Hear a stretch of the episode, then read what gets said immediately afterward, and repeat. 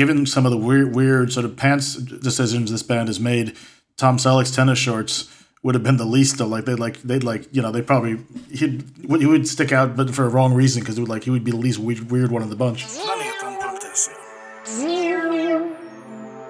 Anyway, Tom Selleck is a hell of a drummer. That's what I'm trying to.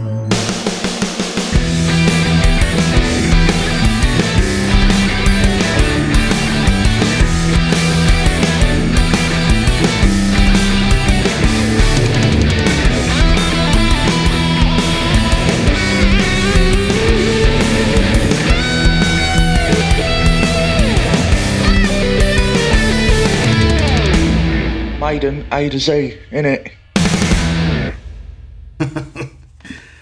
and with that, hello and welcome to Maiden A to Z. My name is Eric, and with me, as always, is Jonathan. That's right. We've got two guests today. Yeah, infamous from the uh, the Metal Chat podcast, if you've heard that. All the way from Boston, we have Melissa. Hello.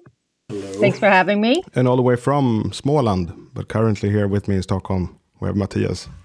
God dag, god dag. Your, your English sounding name, what would that be? Matthias Reynolds. Matthew Reynolds. Is that my artist some, name, some, perhaps? some, say Matthias. I've heard uh, like Chris Jericho refer to Matthias Jabs as Matthias Jabs. Yeah. My, my American friend John Gaffney, he says Matthias. Uh, how and when did you get into Iron Maiden? Uh, I had a slightly older cousin of mine who uh, happened to have uh, Piece of Mind on vinyl. And uh, I was eight. It must have been the summer of '83, about to turn nine, and uh, the sleeve, the music, everything just captured me uh, right away. Uh, that winter in December '83, Swedish television broadcasted the Dortmund show with mm. lots of bands playing, and uh, I desperately wanted to see this but it was late in the evening. I was just a, a kid.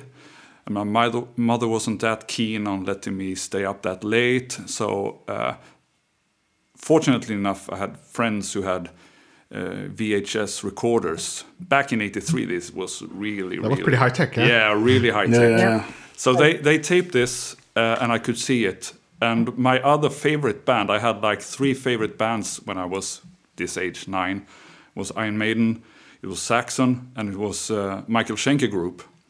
And if I remember correctly, Michael Schenker Group was on last on this show. Mm. And the show was to be something like three hours. So most people recorded this in like three hour tapes, VHS tapes. They so were the pretty long though. I, I, I, seem to remember that uh, VHS, they were quite long. You know, it was enough for like a full morning of uh, Turtles episodes I had already seen, you know.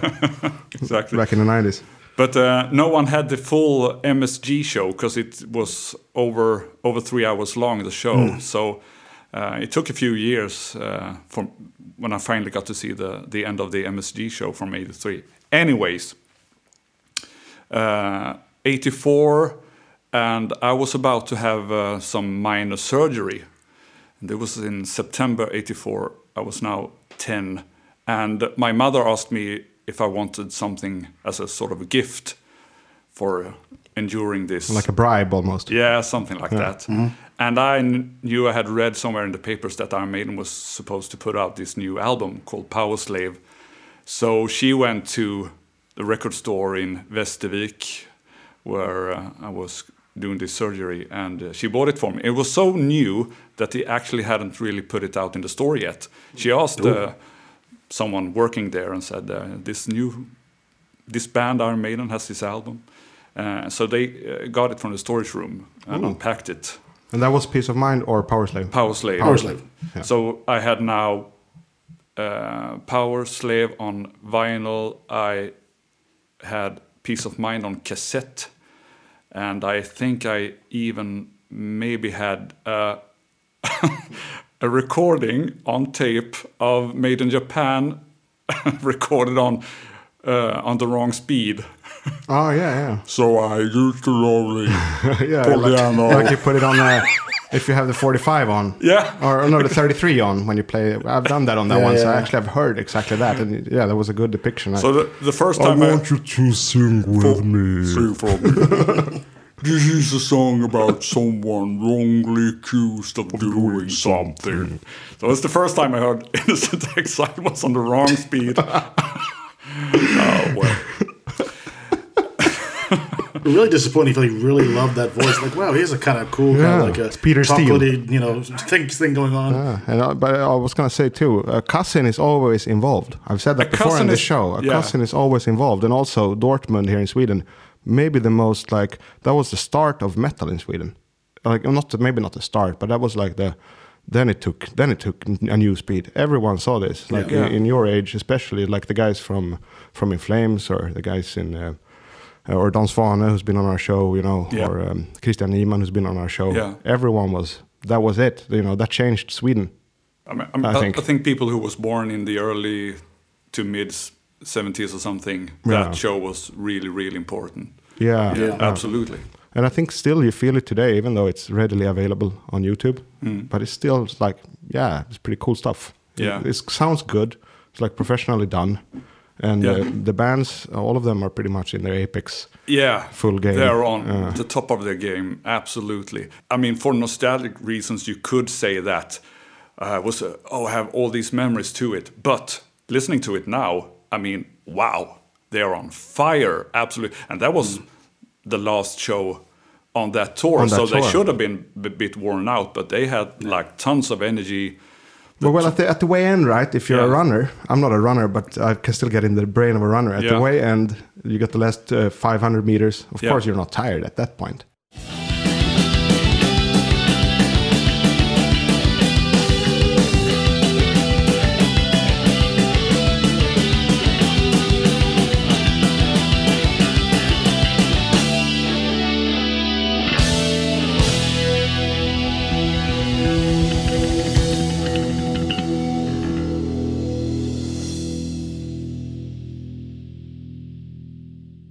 So I've been listening since I was eight, nine, and I pretty early on started to collect uh, Maiden records because I soon realized that wow, on these singles they have B sides which are different tracks.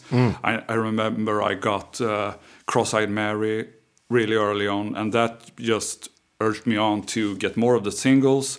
And then you start to find out that hey, there's Japanese pressings and whatever. So my record collection is kind of strange in that way because I, as I so at such a young age start to collect uh, Maiden records, I really didn't buy much other music. I just taped Yeah, it yeah. off friends. So Right, like right. bands I listened to back then in the mid to later 80s, like uh, Manowar, I and just dropping a name, but like but like Manowar. I didn't have I didn't have any Manowar records, but I knew the records because we listened to them all the time. So you tape them onto Exactly. normal C60. But I just bought Maiden records and I Yeah. start to I think I said it before on the show that in between 12 and 13 and a half or 14, I only bought Maiden records. Yeah. There were enough of them. And like I, I just went straight for I in the record shop, straight to that Yeah. shelf in ho- hard rock Yeah. and then E, you know, and just uh, look for Maiden. every time. And and it, was kind of cool that I it wasn't really that infrastructure of ordering stuff just yet. It was just about to break through. So it was still like, oh, they have this one. I Mm-hmm. haven't, you know, maybe I've only seen this on the internet, no prayer or something. And then it was the CD uh, 98 remasters. Yeah. And now I rebought everything, I think, two years ago on, on original vinyl presses. Yeah, yeah, which that's has nice. been very fun. It's been fun. It's fun to re- uh, collect Maiden. Uh, I, I, I collected Maiden for quite a few years and I've been to shows. Uh, but when I made uh, How many shows have you been to? A few, right? 40 That's ish, good. something like that. That's that's a bit, yeah. I, I think, uh, I don't think I know that the first show I went to was in 88. I was 14. I was on this bus trip with this older cousin of mine Mm-hmm. as a sort of chaperone because he was four years older. In, so I have seen every tour since 88 uh, for Okay. one or two or multiple shows. Right. I've never been one of those guys that travel because I never had the finances to do that. Well, that makes actually makes the number 40 even more impressive Mm-hmm. without traveling because some people get their numbers up by basically following the band and spending their whole savings on it. I'm a bit impressive, aren't I? Yeah, impressive fella. Yeah, impressive very fella. Yeah. I'm very modest. and, and I'm modest too. Yes, that's one of my greatest go. traits. of your great, many great traits. yeah, me too. I'm, I'm incredibly modest. Uh, we forgot to mention his connection to Maiden A to Z as well, because you're really good friends with Henrik. Yeah, it's one of my who- best who's friends. often here. Yeah. And we mentioned you, but Eric couldn't remember your name back in episode six, actually. Okay. Because you did that uh, video. You can check that out on YouTube, uh, listener, because that video is nice. It's about every venue they played ever in Yeah. Stockholm. Uh, Iron Maiden, that is. Maiden cool. venues in Stockholm. There's yes. also a band, uh, should be mentioned. You're the bass player and principal songwriter in uh, the band Henrik drums in, uh, Dead Cosmonaut. Yes. Right.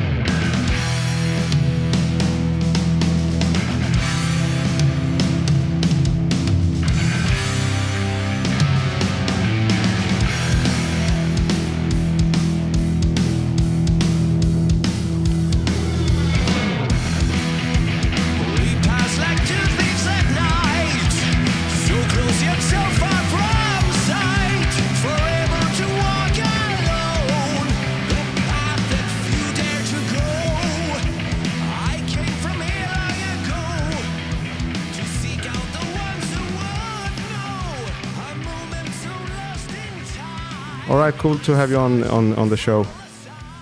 I'm honored and glad to be here. Let's skip across the Atlantic. Here I am. Melissa from Metal Chat with Melissa. Um, go check that podcast out, and also like uh, I would say now a remote friend of of the show uh, in general. You know, you're friends with Fergal, you uh, friends with Dan, and a few others, right? Yep. And uh, Yeah. Steve, Steve hasn't been on our Uncle show, but he's a Maiden podcaster. Yeah, but he's a he's Yeah. our you know part of part of our group, I guess. yeah. Yeah, yeah. And uh, I'm going to be on uh, Metal Gods.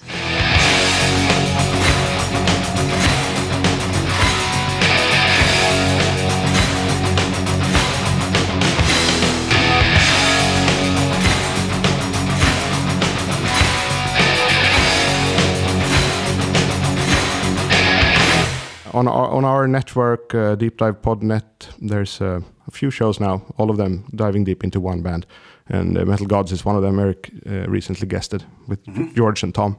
Also, uh, Yanks. Indeed. Yes, they're uh, they're from uh, they're New York. They're not far from me actually.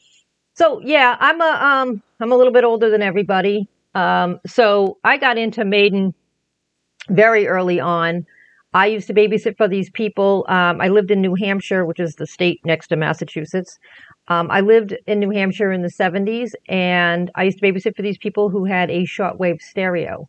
And I was always, I, I love to travel, and I was always fascinated with, you know, not so much like um, the the big things that happen, but like just like a, a day in the life type of thing.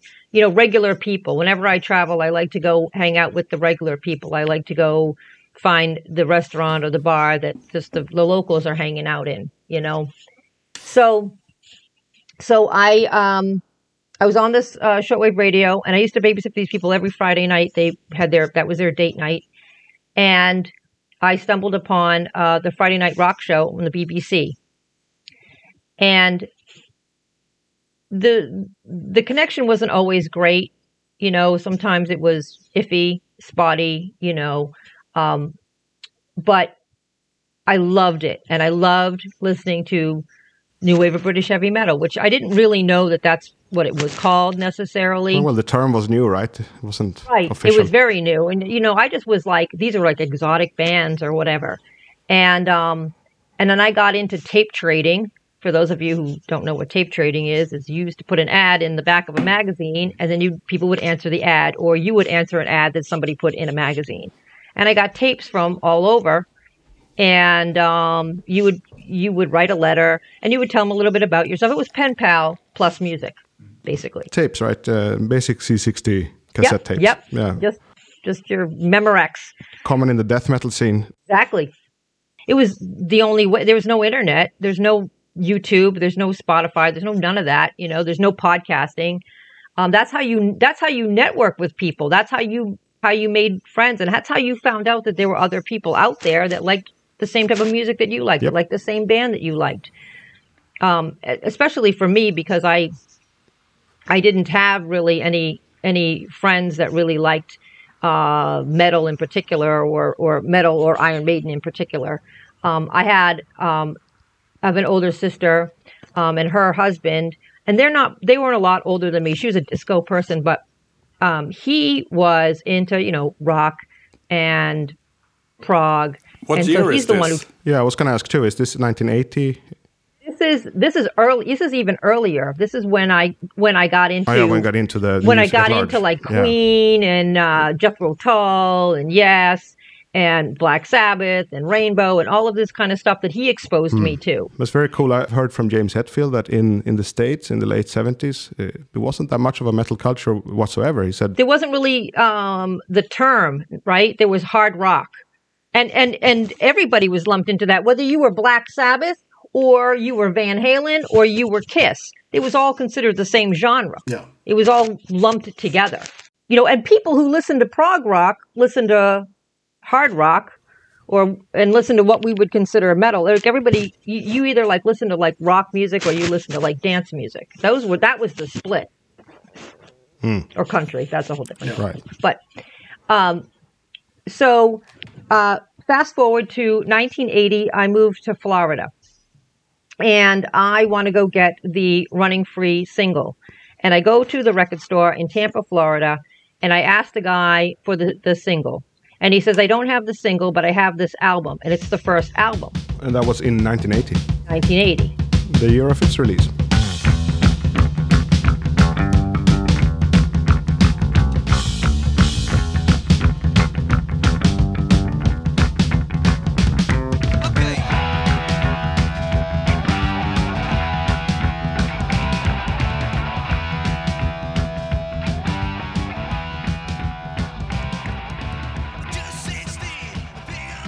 I fell in love with them. I just loved them right away. I don't know what it was about them that just connected with me, but it just connected with me. And I and then you get into more like you get like I was sort of familiar with Judas Priest and you know that kind of rainbow and you know all that kind of stuff. But that's I think for me that was the catalyst that made me want to explore that whole anybody that was kind of linked with Iron Maiden, you know, and going back to, to bands like Saxon and Praying Mantis and Diamond Head, all bands that I had heard on Friday Night Rocks that I hadn't made that connection, you know. And so now I'm I'm connecting the dots Yeah, and I'm all in. And I've been like a metalhead ever since, much to my mother's chagrin. I haven't I haven't grown out of it yet. I was gonna say it's way easier to connect the dots now. Obviously, like uh, now Well, yeah. when, when I'm going back Oh, to yeah. bands like uh, Tygers of Pan Tang or something, it's very easy for me to do so. Uh, so I mean, it's a good thing actually, uh, staying alive in that sense. You know, you can make sense of your past. That's Yes. absolutely, absolutely. And you can, re- it reminds me of stuff, you know. Sometimes I um, go down a rabbit hole and it's like, oh my God, I remember that band. I remember having that cassette. I remember that album. I remember that tour, you know, whatever. And you're just like, oh yeah. Like I, I went on this rabbit hole, um, like watching old MTV, you know, and I was like, oh yeah, I remember that song. you know, some of it was like, you know, not stuff that I really necessarily listened to, but you, you know, it just jogs your memory. Yeah, I mean, could still be a bit of nostalgia involved. Absolutely, absolutely. You just you remember it from the kids at school or when you go to a party or Yeah, yeah. you know, it's being played in the car or whatever. And then um, I saw Iron Maiden in 1981 with um, Judas Priest on the Point of Entry tour. And I was with some people that really didn't necessarily want to see or didn't really care about Iron Maiden. They were really everybody, most everybody was there for Judas Priest, right? Um, and so a lot of people just wanted to stay and get high in the alley uh, next to the Orpheum Theater. But I was adamant about going in to see them, and I thought they were just and and they weren't you know the spectacle that they are today, you know, but they were just they just I just fell in love with them. I was just I just loved them so much. Maybe a different type of spectacle. Still a spectacle, I would guess. Yeah, you know. yeah, yeah, exactly, exactly. And I just loved loved Clive, and we'll talk about Clive a little bit later. But um, Yes. I I remember watching that show, and I remember just um, just trying to like focus on Clive. Right. You know, that's unusual. I um, think it's very unusual. I was talking to uh, to Matthias here before, and uh, we talked about uh, uh, our mutual uh, love of listening to drummers, you know, or just drums in general. And Yes. yeah, it's, it came a bit later for me. I would say on my first Maiden show, I didn't listen to Nicko. you know, on my very first. I can admit that, but it's really cool that you actually focused in on Clive. Yeah. amazing drummer, and I think none of, none of us have heard Clive live. No. So that's uh, like f- a couple of feathers in your hat. You're, you're getting less impressive, Matthias. You're getting less impressive. You haven't seen you haven't seen Clive live. No, but I've seen him alive and on stage. Okay, that's good. That- Well, that's good. uh, that's good. That's good. At least. That's good. Right. Now that's uh, okay. Still impressive. So I so from that moment on, I was all Iron Maiden was my band, and I and I still you know I loved Judas Priest. I love I'm a huge Black Sabbath fan, but they were always my guys. You know, Yep. they were just always my guys, and and I was all about them. And I've seen every tour as well, um, and I do travel to see them. Um, I saw them in Paris. I've seen them um, in different areas in Canada. I've seen them um, all over the U.S. Um, and part of that is because, as I stated before, I love to travel. Yeah. So I love to mix the two. And so, for example, when I went to Paris, I went with somebody who was not a Maiden fan, who's kind of new to the metal scene. She's sort of a casual fan, but she loves to travel as well, and she does enjoy the music, and she was up for it. So we go to Paris, and um, we had both been to Paris before, so we didn't have to do Eiffel Tower and all that crap. Yeah.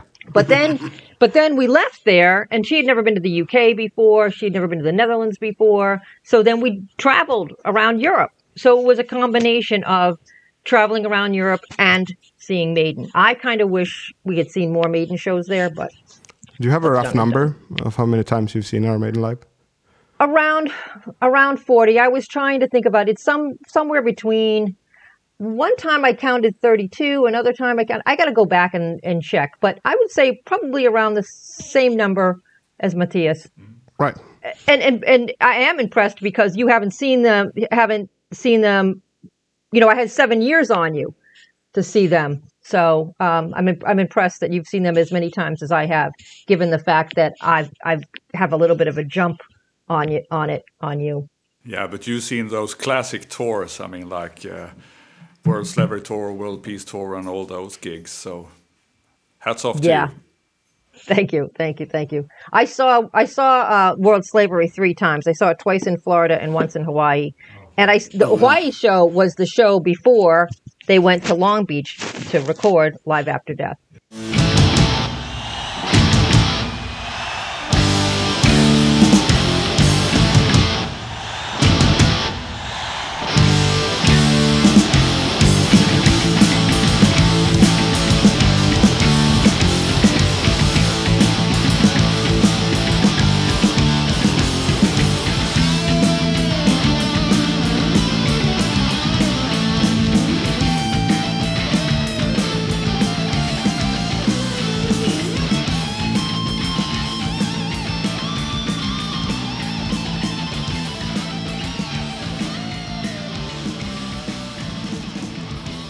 If we do travel back in time to to your story in the early '80s, uh, did you hear about um, Paul Di'Anno leaving the band?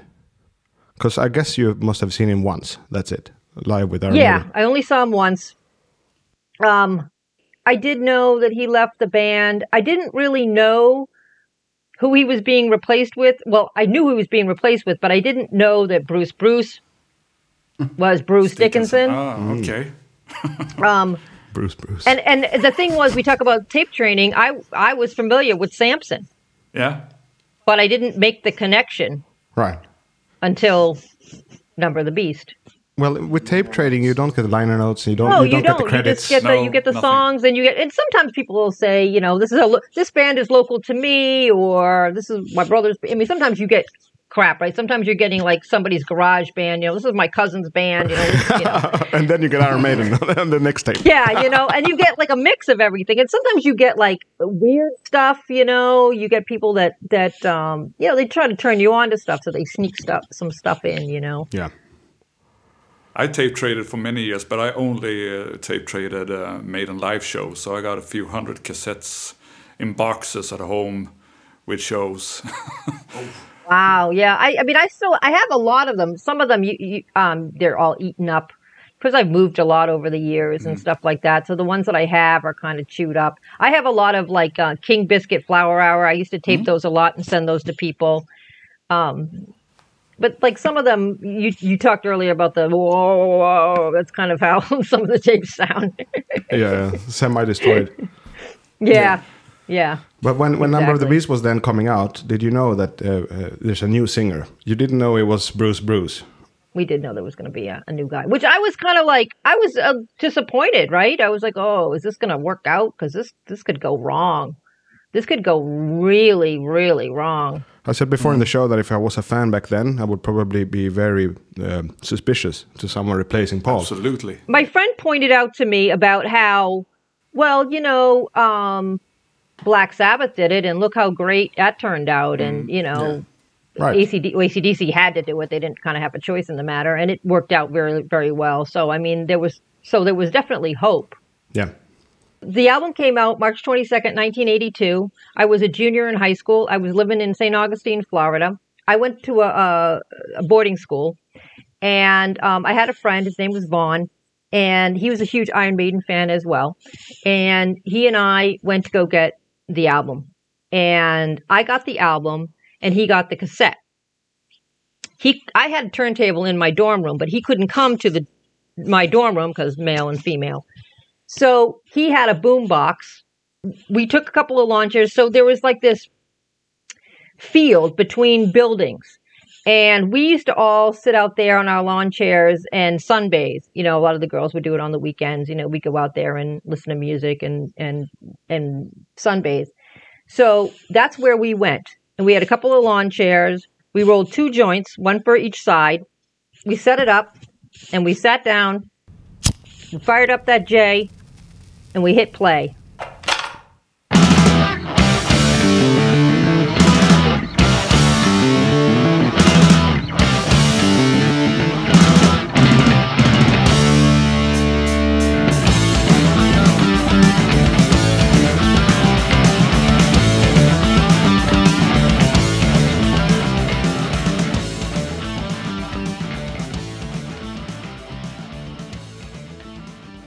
And I have a rule about I want to listen to the whole thing completely through. I don't want to talk about it.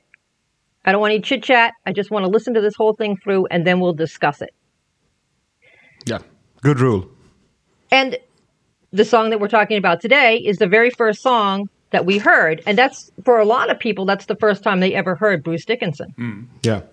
For you, it wasn't actually right because you had heard Samson, It but wasn't. you didn't I know. didn't realize I didn't know that, but but yeah. Did you recognize his voice when you heard Invaders? No, I, I have to be honest with you. Not at first, I didn't. I mean, once you figure it out, then you go, "Oh yeah." But no, I'd like to say I was that cerebral at that time, but I wasn't. Uh, so, what did you think when you heard like da-ga-da-ga-da, Well, da-da, so, da-ga-da-ga-da? I mean, You- I guess you get psyched by that intro, right? Even before Bruce comes in. It was great, and the drums. You know, I do love me some Clive. Yeah. The drums were so good, and this the whole. um I mean, it's Steve's band, right? So the bass is always up front, and you're just like, yeah. I mean, it was great opener. You know, we're looking at each other like, yeah. Then the vocals kick in.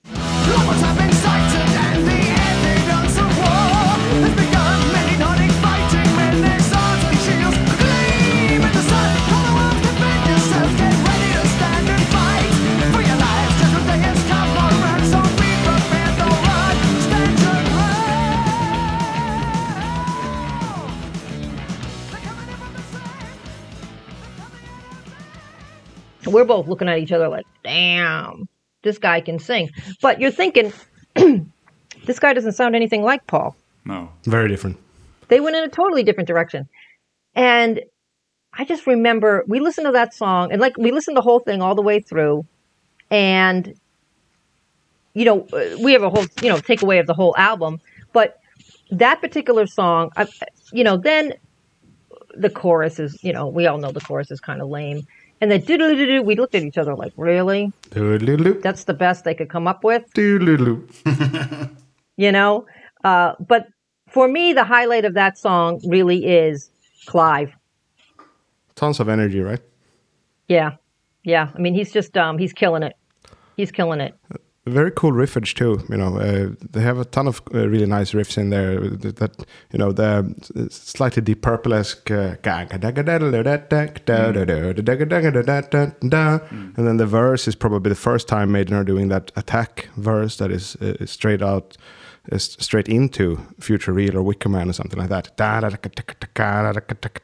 And uh, in the verses, Bruce's singing is is awesome. Yeah. Uh, but uh, of course, the arrangement is a typical Harris arrangement, so he has to squeeze in a few words there. like it feels like he crammed more words than than like they weren't matching the music. Like there was just too many words that he needed to edit his words. Right. But I mean, he pulls it off brilliantly. I mean, even though there is a lot of words to sing, he sings it with such conviction and, and Oh, yeah. energy, and I mean, it's, it's so much attitude. It's like half who would have sold the song to me.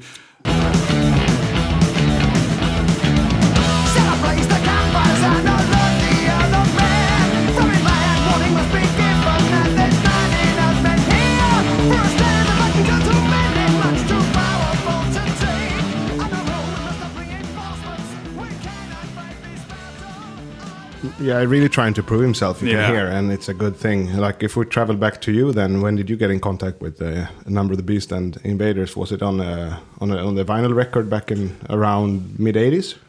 Yeah, I got to know this slightly older guy who had a fairly impressive, at least to my 11 year old's standards, record collection. And he had uh, all the Maiden stuff up till that time.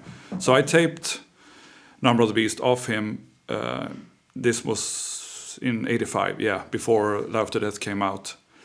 And uh, I just loved it immediately. And I'm, I know over the years, many people have said that they don't really fancy Invaders that much. Uh, and I mean, yeah, in comparison to the other songs uh, on Number of the Beast, maybe it's not the best or second best or But third you know or that's fourth that's or what I or think sixth this, best. suffers from.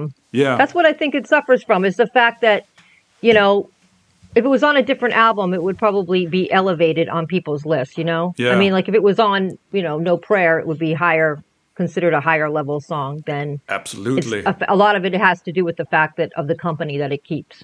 Yeah, and I, I think at least to my ears, it still sounds kind of fresh because I mean songs like "Number of the Beast" or "Run to the Hills" and "Hallowed Be Thy Name" has all been played very, very much.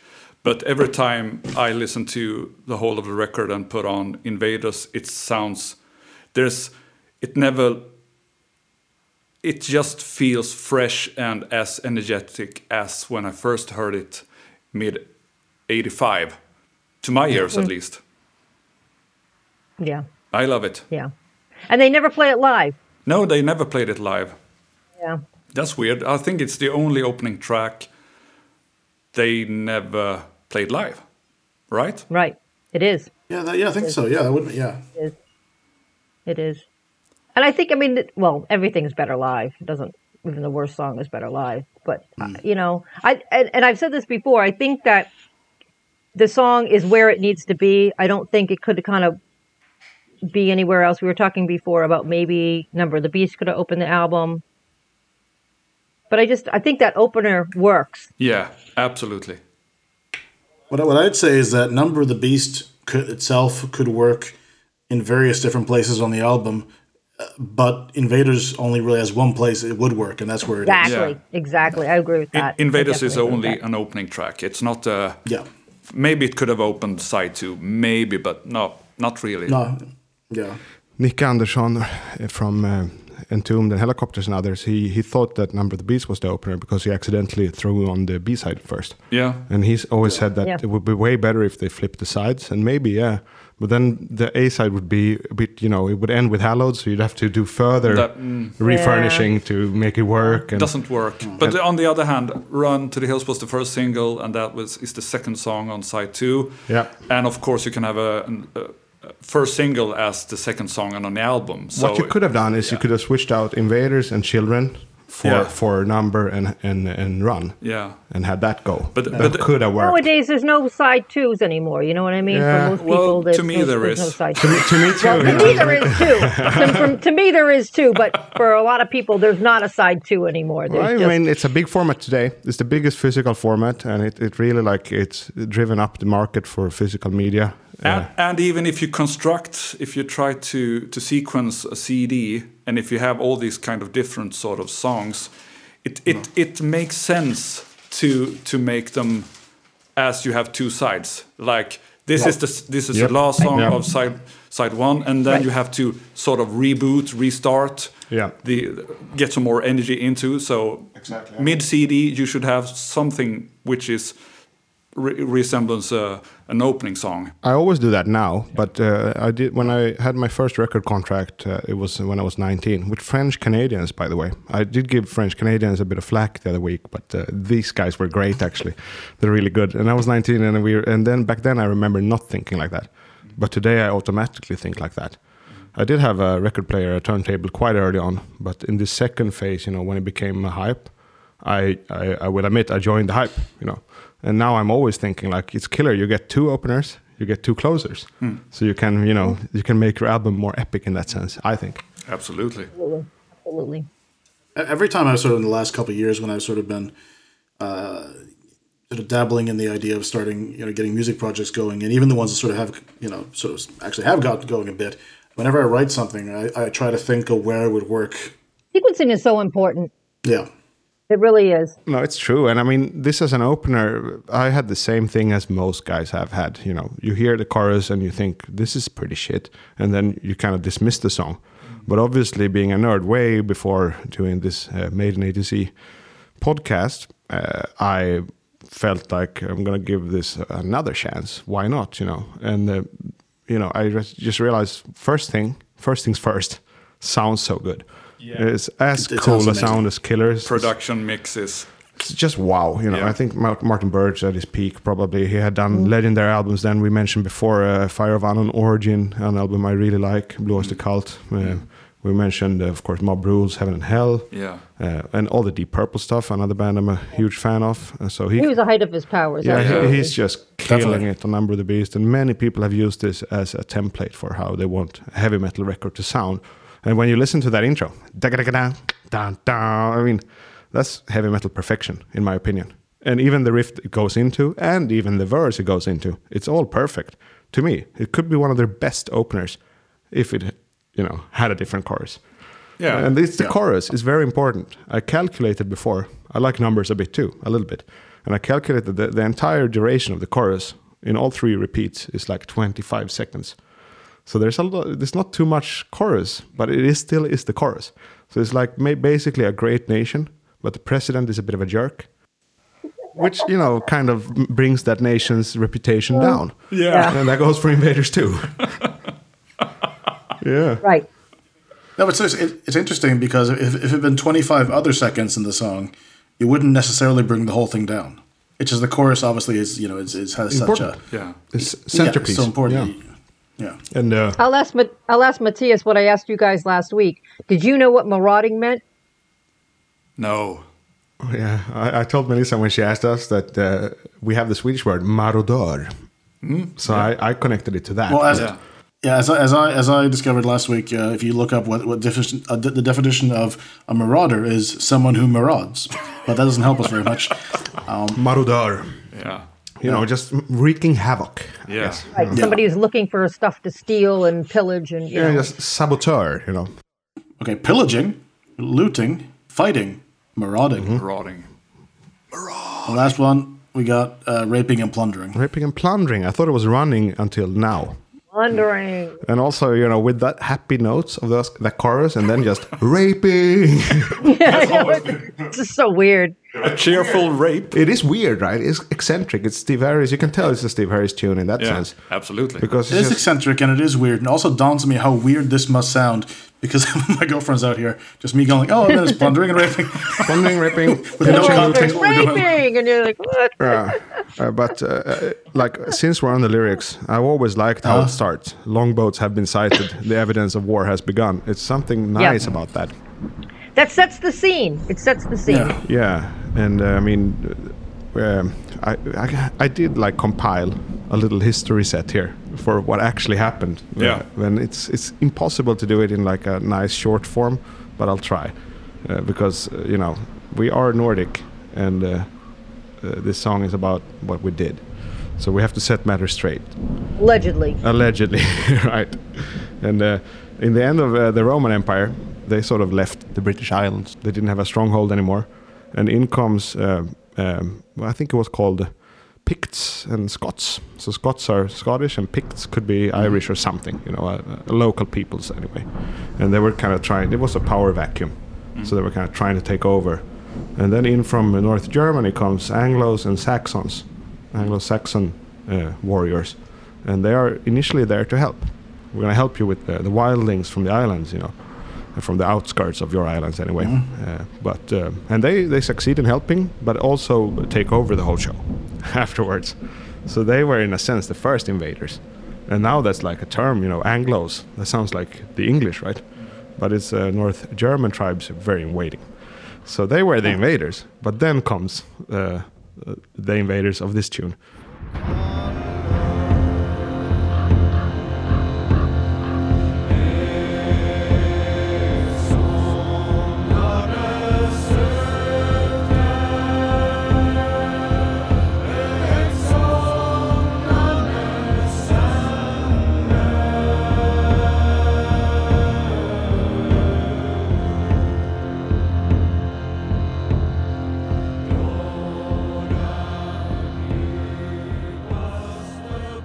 That would be uh, starting in uh, 793 when they're raiding uh, Lindisfarne Monastery, Yeah. Northumbria. Very famous happening, and you know, Or infamous. they were quite savage compared to the monks, you could say. Yeah. You know, and they didn't really respect any of that Christian, uh, what's the word, pacifism? Not No. at all. So they could probably get all those verbs in there, you know, most likely. Oh, definitely. Oh, yeah, they'd be doing Most likely there was looting, plundering, Yeah. Marauding, raping probably Raping. too. Did they rape the monks? No, Kinky. You never Uh, know. I hope they didn't, but you know, you know, knows you never know. who knows I what they're mean, doing? in- in- Because it's not really about the sex, it's about overpowering. It's about Yeah. the power. Bored out of their brains from sitting on a boat for a few days. like row, row, row. There's no way the situation will not, will not end in tears. Right. So then, uh, Basically. what happens after that? In the 800s, in the 900s, the still Viking Age. It ended pretty much officially in the uh, Uh, early 11th century. So like 10, uh-huh. 1066, people say Battle of Hastings, hmm. when uh, King Harald, King Harald of Norway was fighting King Harold William the Conqueror. of uh, whatever that place was called then, probably England already, I think, hmm. and lost. And that's like the official end of the Viking Age. But during the 800s and 900s, there was a lot of back and forth. They conquered, at a, at a time, they conquered all of, of the area except Wessex, actually. Hmm. It was the only area that was still, I guess you could say, English speaking in like. uh, Relative terms. Yeah, uh, there was just Wessex for a bit. And then they kind of reconquered, and they had Dane law in many parts of the country. Most of these Vikings were probably Danish, more so Yeah. than Swedish. And uh, Dane law still kind of persisted afterwards when it was England, because you know some people had been following it. It was part of the culture, and there was a lot of Danes there, so they had to kind of you know give them uh, room to breathe, and you know not make them too angry, I guess. Uh, but Northumbria was one of those places that got, went back and forth. Uh, there was some King Olaf, I think, that came and took it again uh, later. So there was a lot of, of that. And I think you say something like mid 900s or mid 10th century is when it was England. So yeah, invaders occurred. Yeah. That's the short story. Invasion occurred. Yeah. And I mean, it's, it's kind of topical today. There's been a, like an invasion just recently down in, in Ukraine. I've got a lot of friends there. I'm gonna stay off these type of Yeah, political I th- I topics, also, but I have to know- mention it anyway because I got friends Yeah, there and I got not so- reports. I was chatting yesterday uh, in bomb. They're in bomb shelters and shit now. So Mm. uh, yeah, uh, invasion occurring. Yeah. Yes. What do you think about the lyrics, Eric? Well, um, there are bits that I like, I would say, uh, or just or that work better than others. Uh, again, any sort of shortcomings I could see, kind of sort of the, the chorus sort of makes everything else that doesn't quite work seem a little more, you know, even see even seem more silly by just, you know, where the you know uh, by default somehow. But if I, if I try to pretend there's a different chorus, the, the lyrics, you know, do I guess they kind of do what they're supposed to be doing and describe what they're supposed to be describing, um, in a in an adequate kind of way. Uh, I think that if he wrote this song, if he was going to revisit this subject now, uh, you know, at an older, more mature age, he could probably do better with it, do something more with it. Um, well, or, or even like remember like our very first episode, we were discussing uh, the, the lyrics to um, uh, 22 Acacia Avenue, and that one too sort of has is written obviously with a very kind of young and sort of naive kind of kind of a voice. Uh, I think that works better. As far as my information says, it's it was the last song to be, have been written for the album. Oh, like we need an opener. yeah, we need situation. an opening, an opener, and so maybe that explains why it was not as polished and worked upon as the other songs. As He's also not happy with it. apparently, all. since they didn't play it, Apparently not. and I mean, he has in interviews at that time sort of talked about it as an upgraded-ish version of Invasion. Right. Which we're going to talk about Yeah. Yeah. a bit later. It's a ridiculous success if you, if you look at it like that. Yeah, Yes. yeah. But I, I like to say something about the guitar solos. Right. Yeah, that's cool. Yeah. And yeah. those solos are amazing.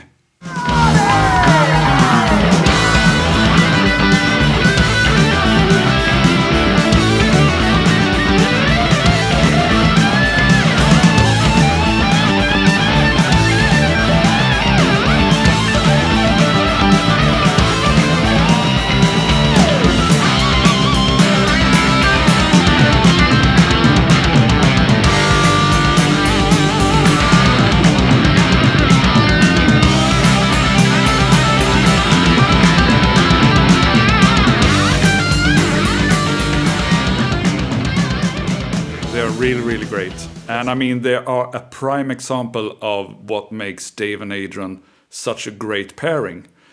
Uh, first, you have this classic Dave solo, which is, uh, by any standard, a great Dave solo. Works fine. And then it's almost like a plot twist. You have this high energy song, and in comes Adrian playing this really laid back, sort of phrasing, slow solo. I mean, that's that's uh, real intelligent stuff right there. I remember I, I, I read an interview uh, some guitar magazine I think did with Adrian and Dave, along with KK and Glenn of Judas Priest. Oh, like a guitar duo extravaganza. Yeah, exactly. And I remember that uh, the guys in Judas Priest said that playing guitar solos in a song when they both play solo was a bit like a competition. Oh, Like, yeah, it should Yeah. be. It should you be. should.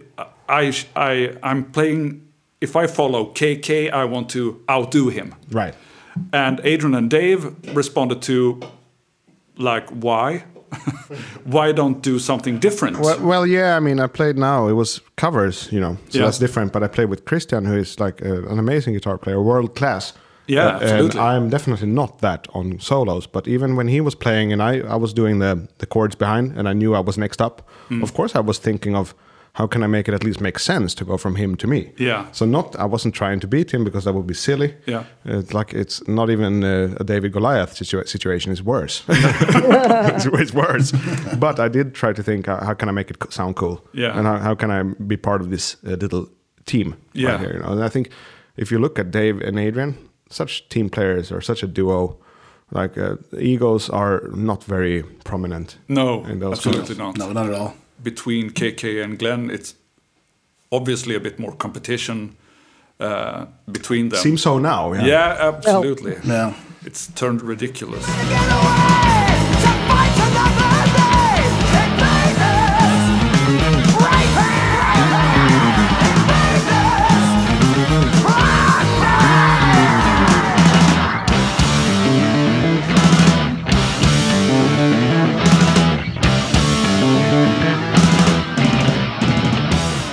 The entire track is less than 330. Yeah. One of their top six shortest tunes. Yeah, I would, be. I would think. Yeah, Yeah. something like that. You know, it's a really short song, and uh, you know, I, I guess I, I've come to love it, but I do get why people don't. That would be my like short version. I don't Yeah. skip it. I don't skip it. When I put something in, I just listen to it from you know start to finish. I don't. Yeah, and I mean, since we're all fans of sequencing, how it goes into Children of the Damned is amazing because Right. when you get that lush Definitely, guitar in the beginning of Children Down, Yeah, I get goosebumps just I'm, I'm about seeing goosebumps live here. you know, I'm only describing the music. Yeah, I'm just thinking of it. Yeah, well, I mean, when you get into that lush uh, acoustic guitar in the beginning of Children of the Damned, a song we already did. I wish we had it still to. Yeah. Uh, I, I wish we still had it in the in, in the pipeline because I love Children of the Damned, and uh, uh, I think it's a great trade-off in between those two songs. And they should definitely, however you would refurnish this album, should come. At, uh, you know, Children should come after Invaders. And I think they uh, made an excellent choice from doing the same thing as they did on the first album, where they have Prowler going into Remember Tomorrow. It's like you you you pull something like Invaders, and you have everyone's attention. It's high energy. It's in your face. It's you're on your toes, and then you just what's going to come after this, and then you just bring it down. It just makes people just go your breath. right in there. Yeah. yeah. It's like Yeah. Wow, okay. It makes it so much bigger. It just makes the album More so- immersive. yeah. more immersive, you know, because you just you get that little shocker of an intro to just Yeah. you know get you wakey wakey, Yeah. and then you're kind of like, okay, now you're awake, so now we can soothe in, soothe, it's so soothe smart. you into this. it's yeah. so smart. I, I think I want to get a little bit more info out of you, Eric, um, Mm-hmm. on uh, musically this song, like the riffs and the solos and the drums and all that. You haven't really commented on that yet, I think. I mean, everything is really fucking heavy as shit, and every that's that's why it's almost even more heartbreaking to the fact that the chorus doesn't hold up. But like the riffs, like the the, the you listen to the solos there, that little riff that comes in between the solos, that's just it, it, it's it's it's it's amazing. I love it. Da-da-da-do. Yeah, it's so fucking heavy. And like you know, like the the, the, the drum intro. Um, I mean, you know, people when, when people say drum intros and they talk about Maiden, they obviously more so you know refer to uh, "Where Eagles Dare." Uh, Oh, well, that's a better it's- it's- song. I, th- I see it as a riff intro, but of course the drums are very prominent in the. Yeah. The bass intro, yeah. But I'd say that you know I'd say that you know for me the the drum the drums in the beginning of this one are uh, for me just as like iconic almost as the "Where Eagles Dare" Me too. uh, drums. Uh, what do you think? And even though the rest of it kind of you know uh, Falls flat. Brings me to a question to um, to the, the the slightly more aged part of the panel, which is how did you how did you uh, experience the change of drummer? It, I, I was sad because I and I'm a huge Clive Clive fan, and I I was disappointed. And um and and the funny thing is, turns out I kind of knew Nicko because I knew the band Trust, but didn't sort of put two and two together. Um, yeah, I mean, and and it's it's weird that I love Clive so much, and yet my favorite album is Nicko's debut. Yeah. So I don't I don't know how to reconcile that, but that's just kind of how it is. Well, it's Piece of Mind. Yeah, that's true. Done. But I mean, but, but then you know, and the thing is, when Piece of Mind came out, you know, I now at this point I am much more aware of the fact that there's a change and blah blah blah blah blah. You sort of know a little bit more what's going on. You get the magazines and you know what's going on. And when I drop the needle on Piece of Mind, you know, I'm definitely um, standing there jaded. You know, like all right, let's see. Let's see who they are who are they replacing my beloved Clive with? You know what I mean? Yeah. It's, but it's great to hear. It's kind of heartwarming for me to hear like uh, fans of Clive. I don't know why. Maybe because he's the only fallen hero of this band. Right, right. Something like that, maybe. But every time he's mentioned, I get the, like a nice vibe. Like uh, remembering and celebrating Clive. It's a good thing to do. You know, it's just like it's a great fucking drummer. And like Henrik said a couple of weeks back, uh, he's a, the swingy part of him. Mm-hmm. Maybe a little bit understated because he was trying to prove himself as that power drummer. Yeah. Uh, and Yeah. uh, had he been able to get further into the career with Maiden, his development would have been very interesting to follow. Yeah, like he could, absolutely. he, he could definitely be as dynamic and swingy as Nicko. Yeah. you know, like people think, oh, people say, okay, so, you know, they had a, they switched from, they switched Bruce for Paul because Paul wouldn't have been able to do a lot of the stuff that Bruce could do. But I definitely Yeah. think that Nicko, I mean, that Clive could have done all of the stuff that Nicko has done. Differently, Differently, but he could he could do them. Well, I mean, like for I, I, I a lot of times you see, and I saw like I saw one just a couple hours ago. Like some uh, like BuzzFeed or some such will post uh, like, oh well, these are the these uh, surprising uh, casting choices that were changed in the last minute. So you'd have like an iconic role, and they'd show who they initially wanted contra who they actually ended up going with. And it, let's let's say it'd be like uh, one of the- one of the infamous ones is obviously Tom Selleck apparently was in talks before Harrison Ford to be Indiana Jones, and you get people who can go like, "Oh no, that would never work." T- Indiana, you know, Harrison Ford is Indiana Yeah. Jones, and I always think, yeah, that's because that's what we Right. know. You, you don't know any. If you don't know any You- different, you wouldn't want Harrison Ford then. Yeah, so I think Tom Selleck could definitely be the drum, could definitely play Where Eagles Dare. they were used to Tom Selleck playing that drum fill. Yeah, exactly.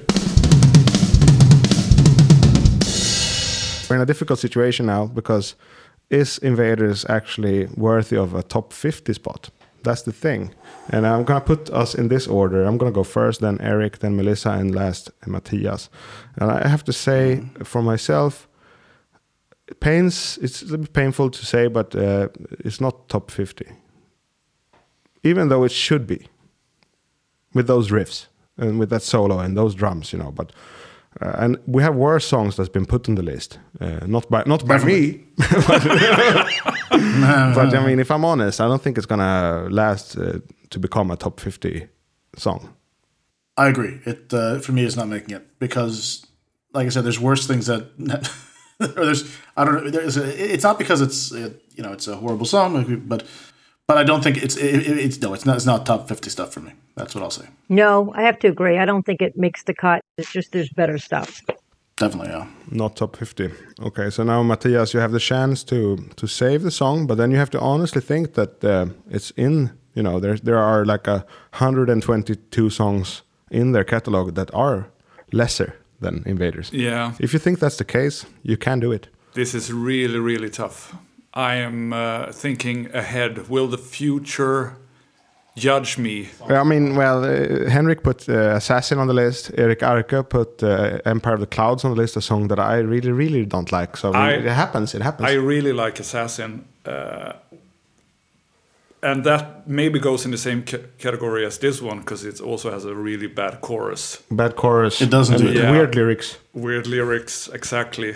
Do I find this one better than Assassin? Well, that's a question that is in context of this. But yeah, do you find it better than 123 Maiden songs? Probably not. I I feel a bit dirty now.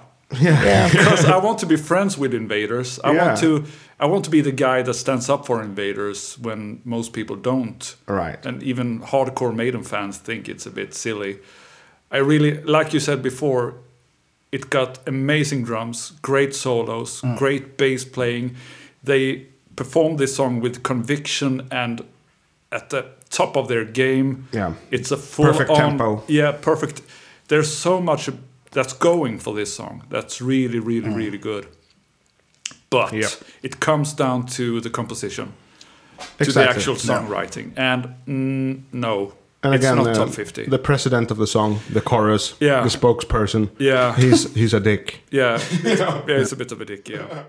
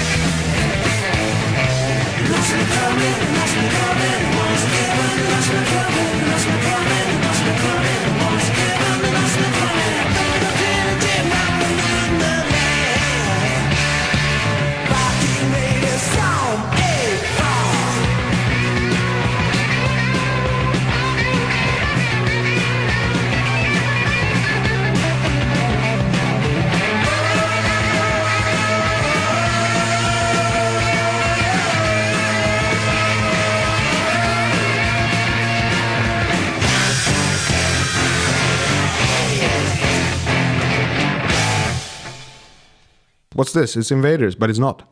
What's all this then, as the rich would say? Um, well, this is sort of like the uh, uh, what eventually became Invaders. So this was, I guess, a, an early version of uh, Invaders, because you can see the blueprints for what is for the shape of things to come uh, later on, further on down the line. Um, it's it's it's rough. I mean, you know, this uh, there's some strange decisions made in this song too. Like I'm trying to pull up the lyrics here. Um, I'm trying to. I, I I always there's yeah. Let's see here. So the the core there's there's a chorus if you want to call it that here, which is uh, maybe even rivals the chorus of Invaders as uh in its ridiculousness. Um, well, it's just the Norsemen are coming, repeated many many times. Yeah, many Um, times. Norsemen are coming, Norsemen are coming, Norsemen are coming, Norsemen are coming.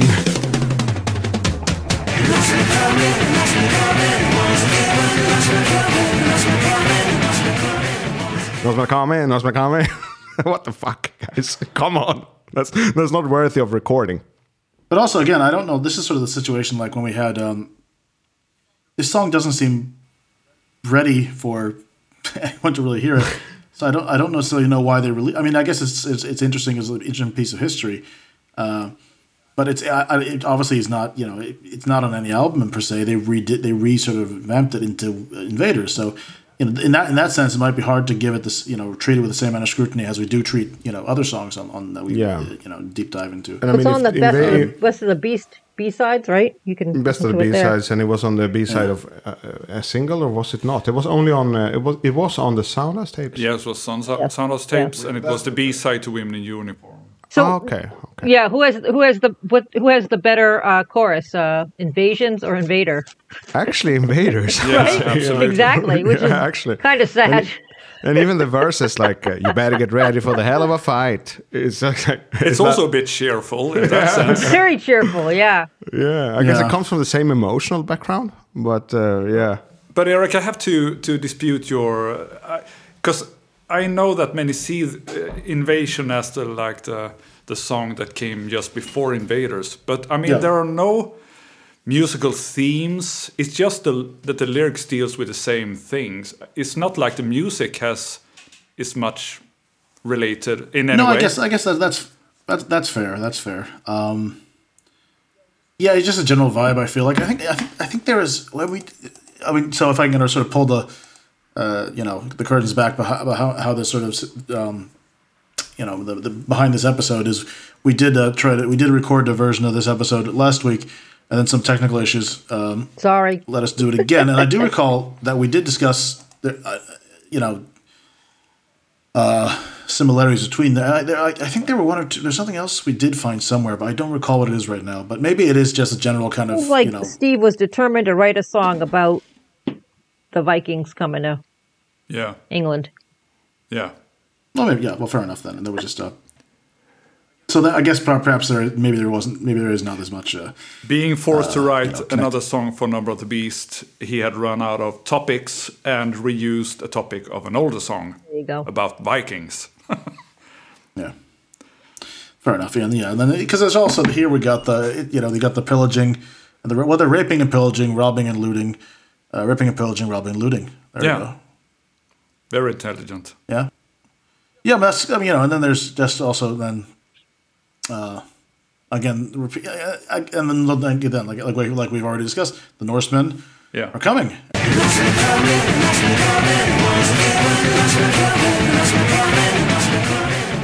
There we go. Uh, there's not a hell of a lot going. I mean, if you look, half the more than half the song is The chorus. is chorus. that bit. It feels like yeah, More than half the song is the chorus. is informing us that the Norsemen are coming. And while we are thinking about how silly this song is in Yeah. quite a few ways, just take a moment now and think that they actually thought about recording this song for Killers. Really? Yeah.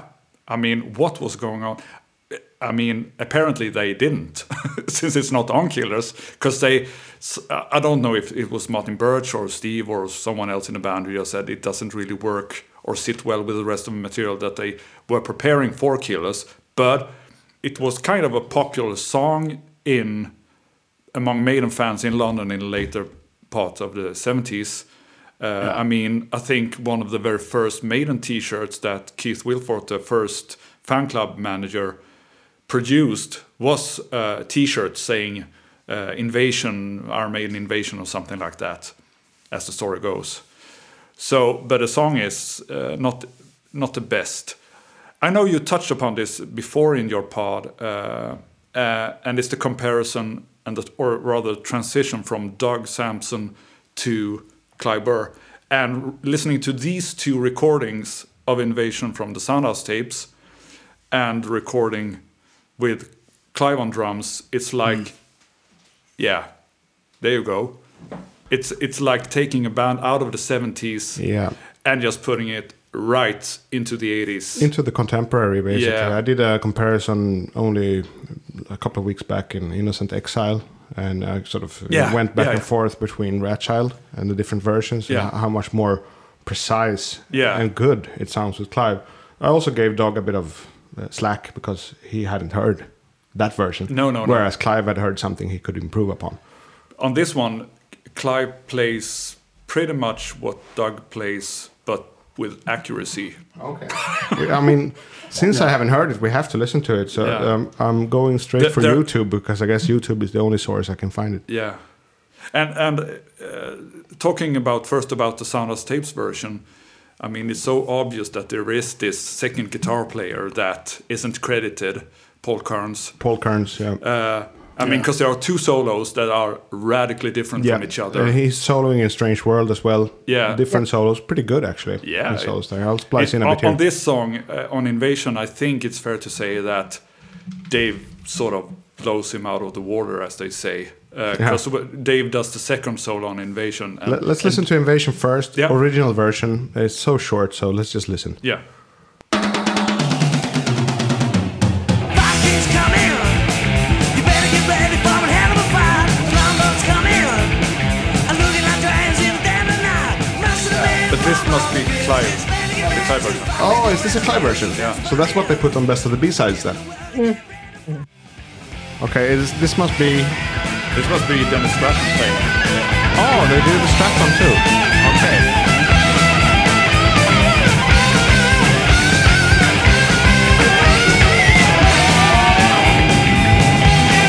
Yeah.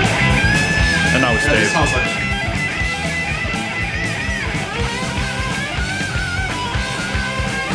And he plays more or less his solo from the Soundhouse version.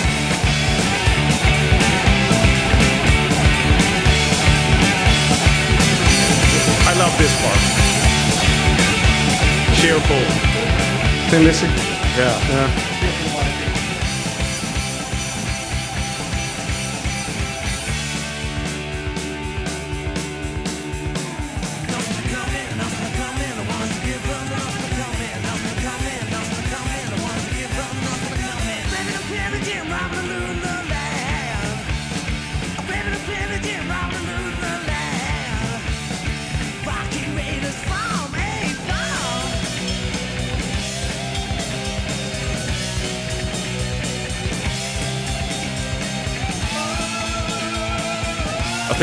Version is like half a minute shorter. It's a short song. but it- 238. Yeah, it plays so much Yeah. faster than.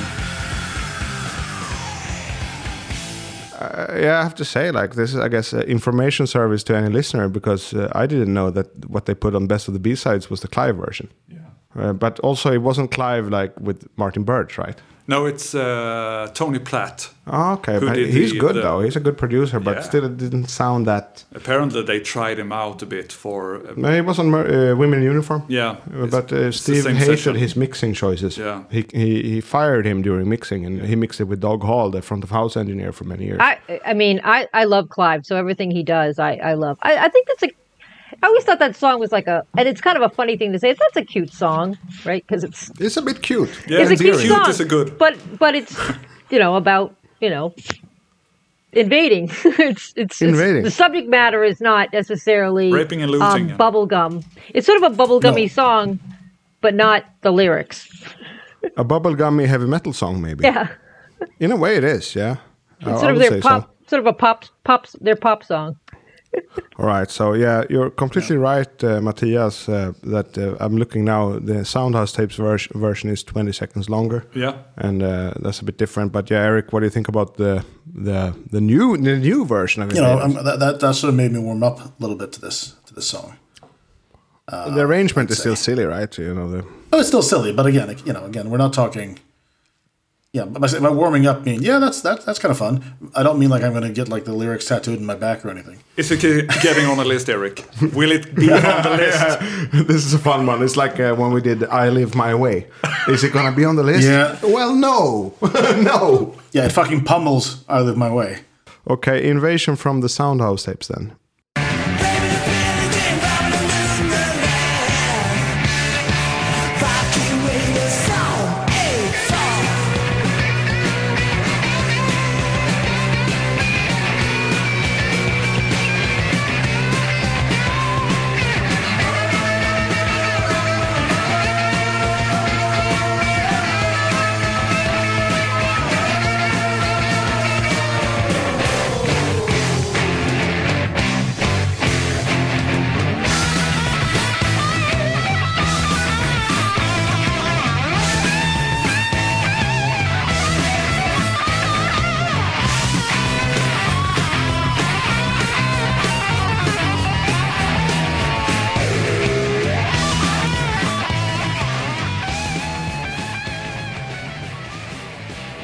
Were you familiar with this track back in the day, Melissa, or has it? Um, I was, I was, and it was never one of my favorites. It was never one of my favorites. so already in the early '80s, you you yeah, you're already familiar you're kind of like, eh, kind of dumb, kind of a dumb song.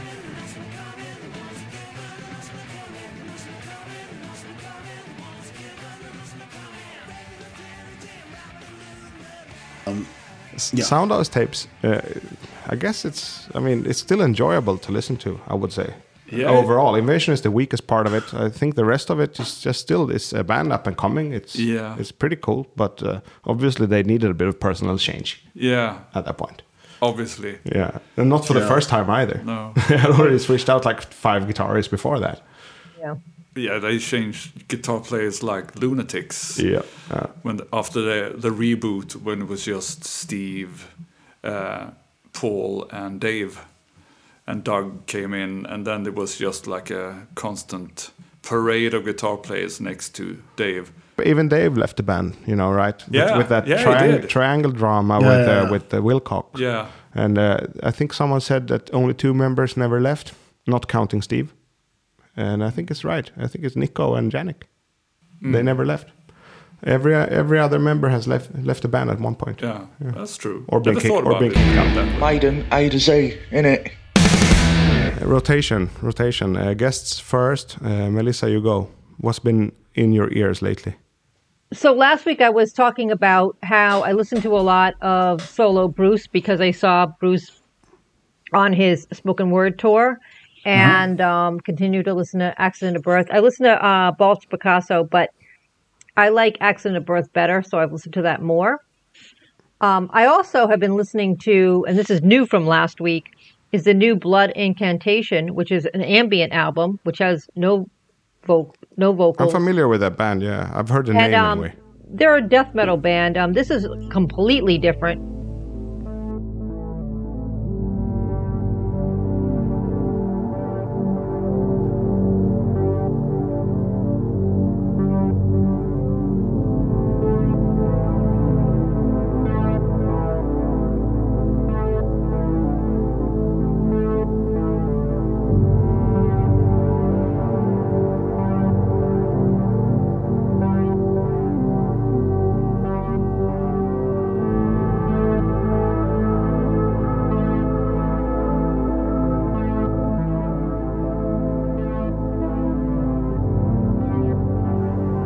They've always had some ambient elements. They're fairly new. They've only been around for like ten years. Um, this is this is a, this is like a quiet album that you can listen to uh, when you're winding down and you're ready to go to bed. Maybe it's um, a Corona, you know, a, a pandemic album. Some bands did that. that They, they sort of uh, deliberately uh, went out of their normal sound because Yeah, they. I mean, they they um they're on Century Media now. This is their first album on Century Media, and um, I mean, I hope that they go back to doing what they what they you know their regularly scheduled program.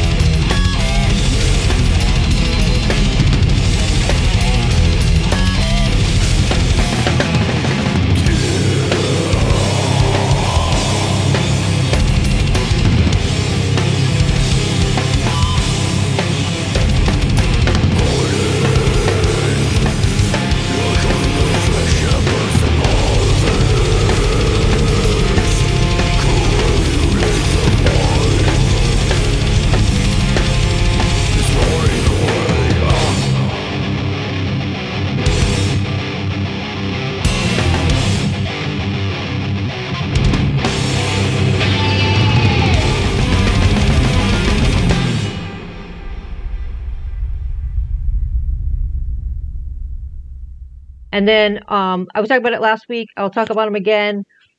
Hooded Menace.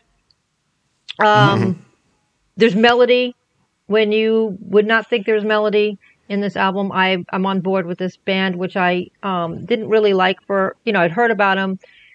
Uh, Blaine Smith from Banger TV is a huge fan, and he's been Yeah, always mentioning them. always talking about these people. And I was just, I checked it out on YouTube. I was like, eh, not really for me. But, you know, he went on and on about the, the latest album. And I was like, let me just check these people out again. I mean, what am I missing?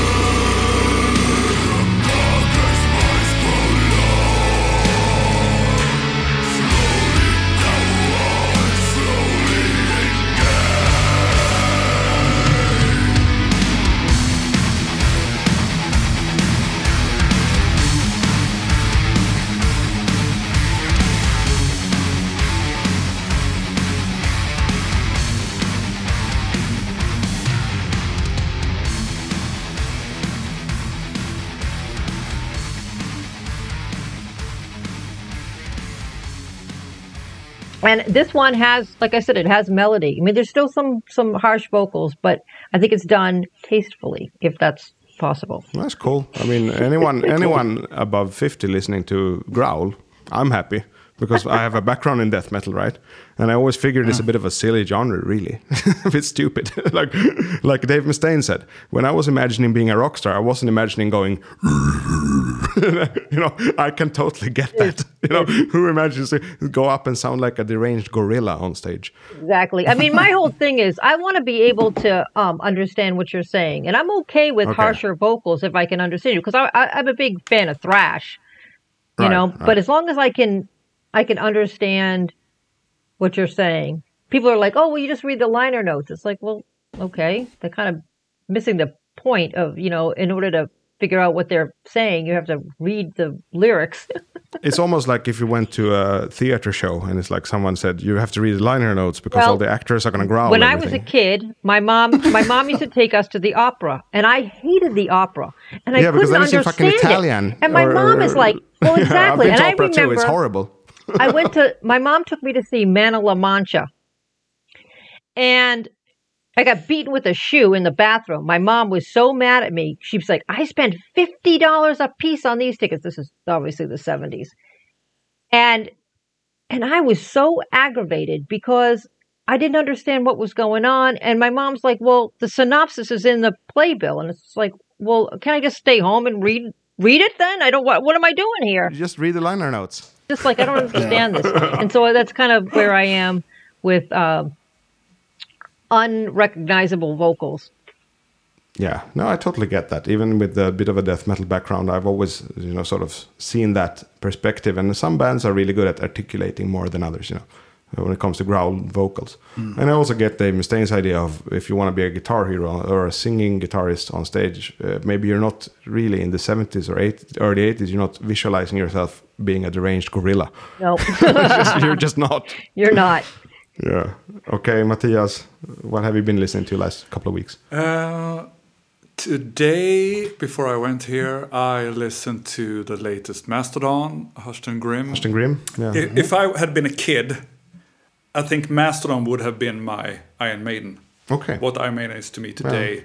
Because Mastodon also has that kind of, they have a world. They have a world. Yeah. They have lyrics, they Yeah. have stories, they have artwork, they have they have the package. And of course, they love Iron Maiden. Yeah, and they love Iron Maiden as well.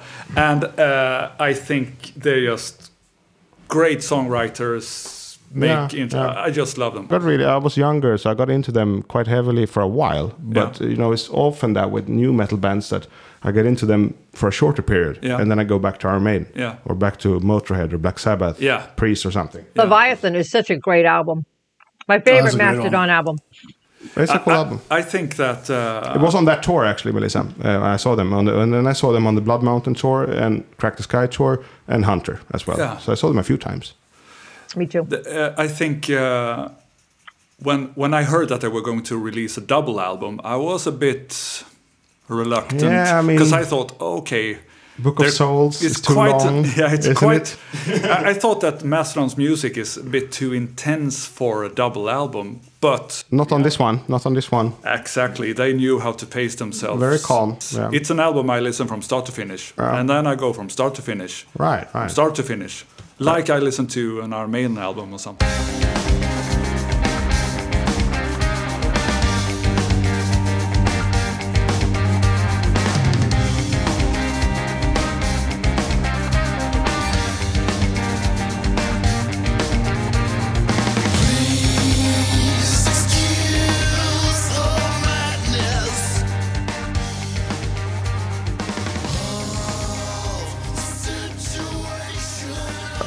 Talked to a friend of the show, co-host of the show, Greg, about this album Mm-hmm. because he likes it, and I said that it's too long, but I enjoy the treasure hunt, listening to it. Like there could be even like uh, transport periods of the album. It doesn't really bother me because I know they're gonna throw in a bit of Yeah. nice spice here and there. Yeah. So the album is actually an enjoyable listen. I'm not sure if I l- love it, uh, but I like it. Definitely, I like it. It's a cool album, and I like that they went for this mellow approach, and you know, kind of celebrating their uh, uh, uh, now passed away manager. Yeah. Which was like a fifth member of the band, really. Yeah, So the whole exactly. album is like an elegy, or what's the word? Eulogy? It's a eulogy. It's eulogy, right? Yeah, that's yeah. that's But anyway, the whole album is sort of like that too. to But that's another thing with Mastodon comparing to Iron Maiden. Like they have, they work with the same people. They have Yeah. like there's a story, there's a background, there's a, there's a it's a real band. Sammanhang. what's the what's the word? Uh, it's there's always a context. Yeah, context. Lore? Yeah, something yeah. like that. Right. I, I, just love that, and I I just fallen in love again with Sabotage, Black Sabbath. All right, so cool. I've been listening a bit to that. That's a good one. Yeah. That made me want to play rhythm guitar. you know, da, da, da, da, da, da, da. who doesn't want to do that? Exactly. You know? And yeah. really loud. You know? and I, I think that, uh, uh, to be really honest, I got reminded of that when you had Blaze on your, your pod, ah, okay. and you mm. asked him what's what's he, what have you been listening to, Blaze, and he said something that I can totally relate to. And I think you guys can too, working with music. That you, when you hear something new, you are nowadays sort of analyzing it. Are they, are they doing this good? How can I do it better? Yeah, Yeah, for sure. Because, Yeah. like he said, that you start to think about, yeah, the songwriting, but yeah, good guitar solo. I'm very much guilty of that too when I listen to stuff. But when it comes to Mastodon, I sort of just go along for the ride. So the, it's like I know I'm in safe hands.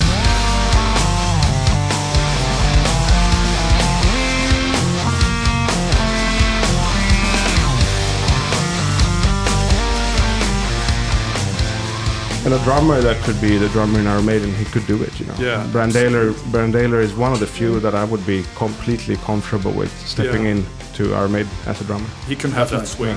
He's just uh, those fast fills, and he's got everything going uh, for him. Yeah. And a huge Iron Maiden fan of that, you know. Yeah, Just listen to any interview, and he would drop Yeah, best riff ever, the Trooper. Yeah.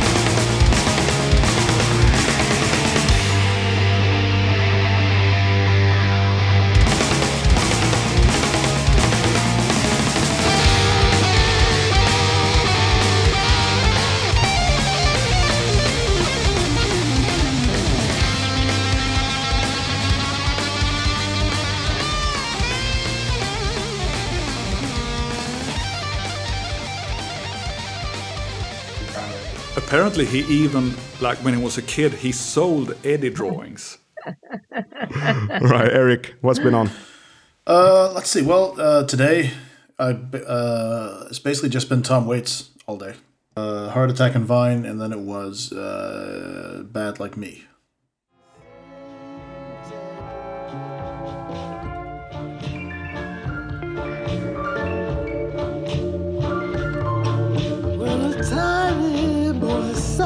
He played in the sand.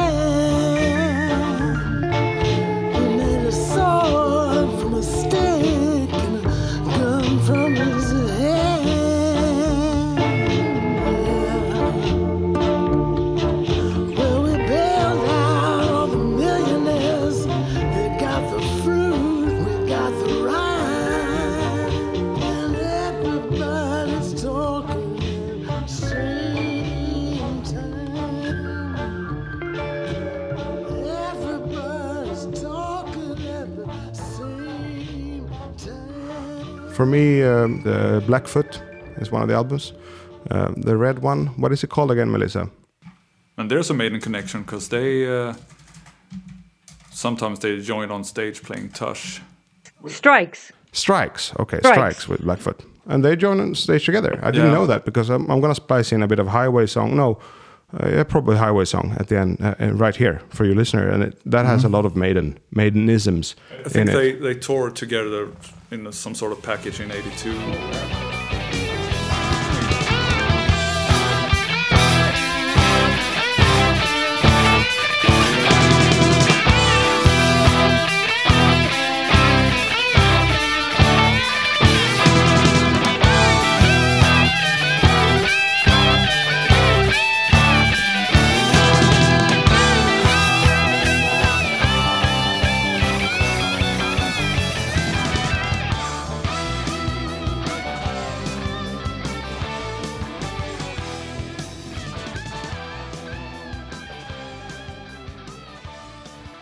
Well, Blackfoot was always the heaviest of the Southern rock, I think.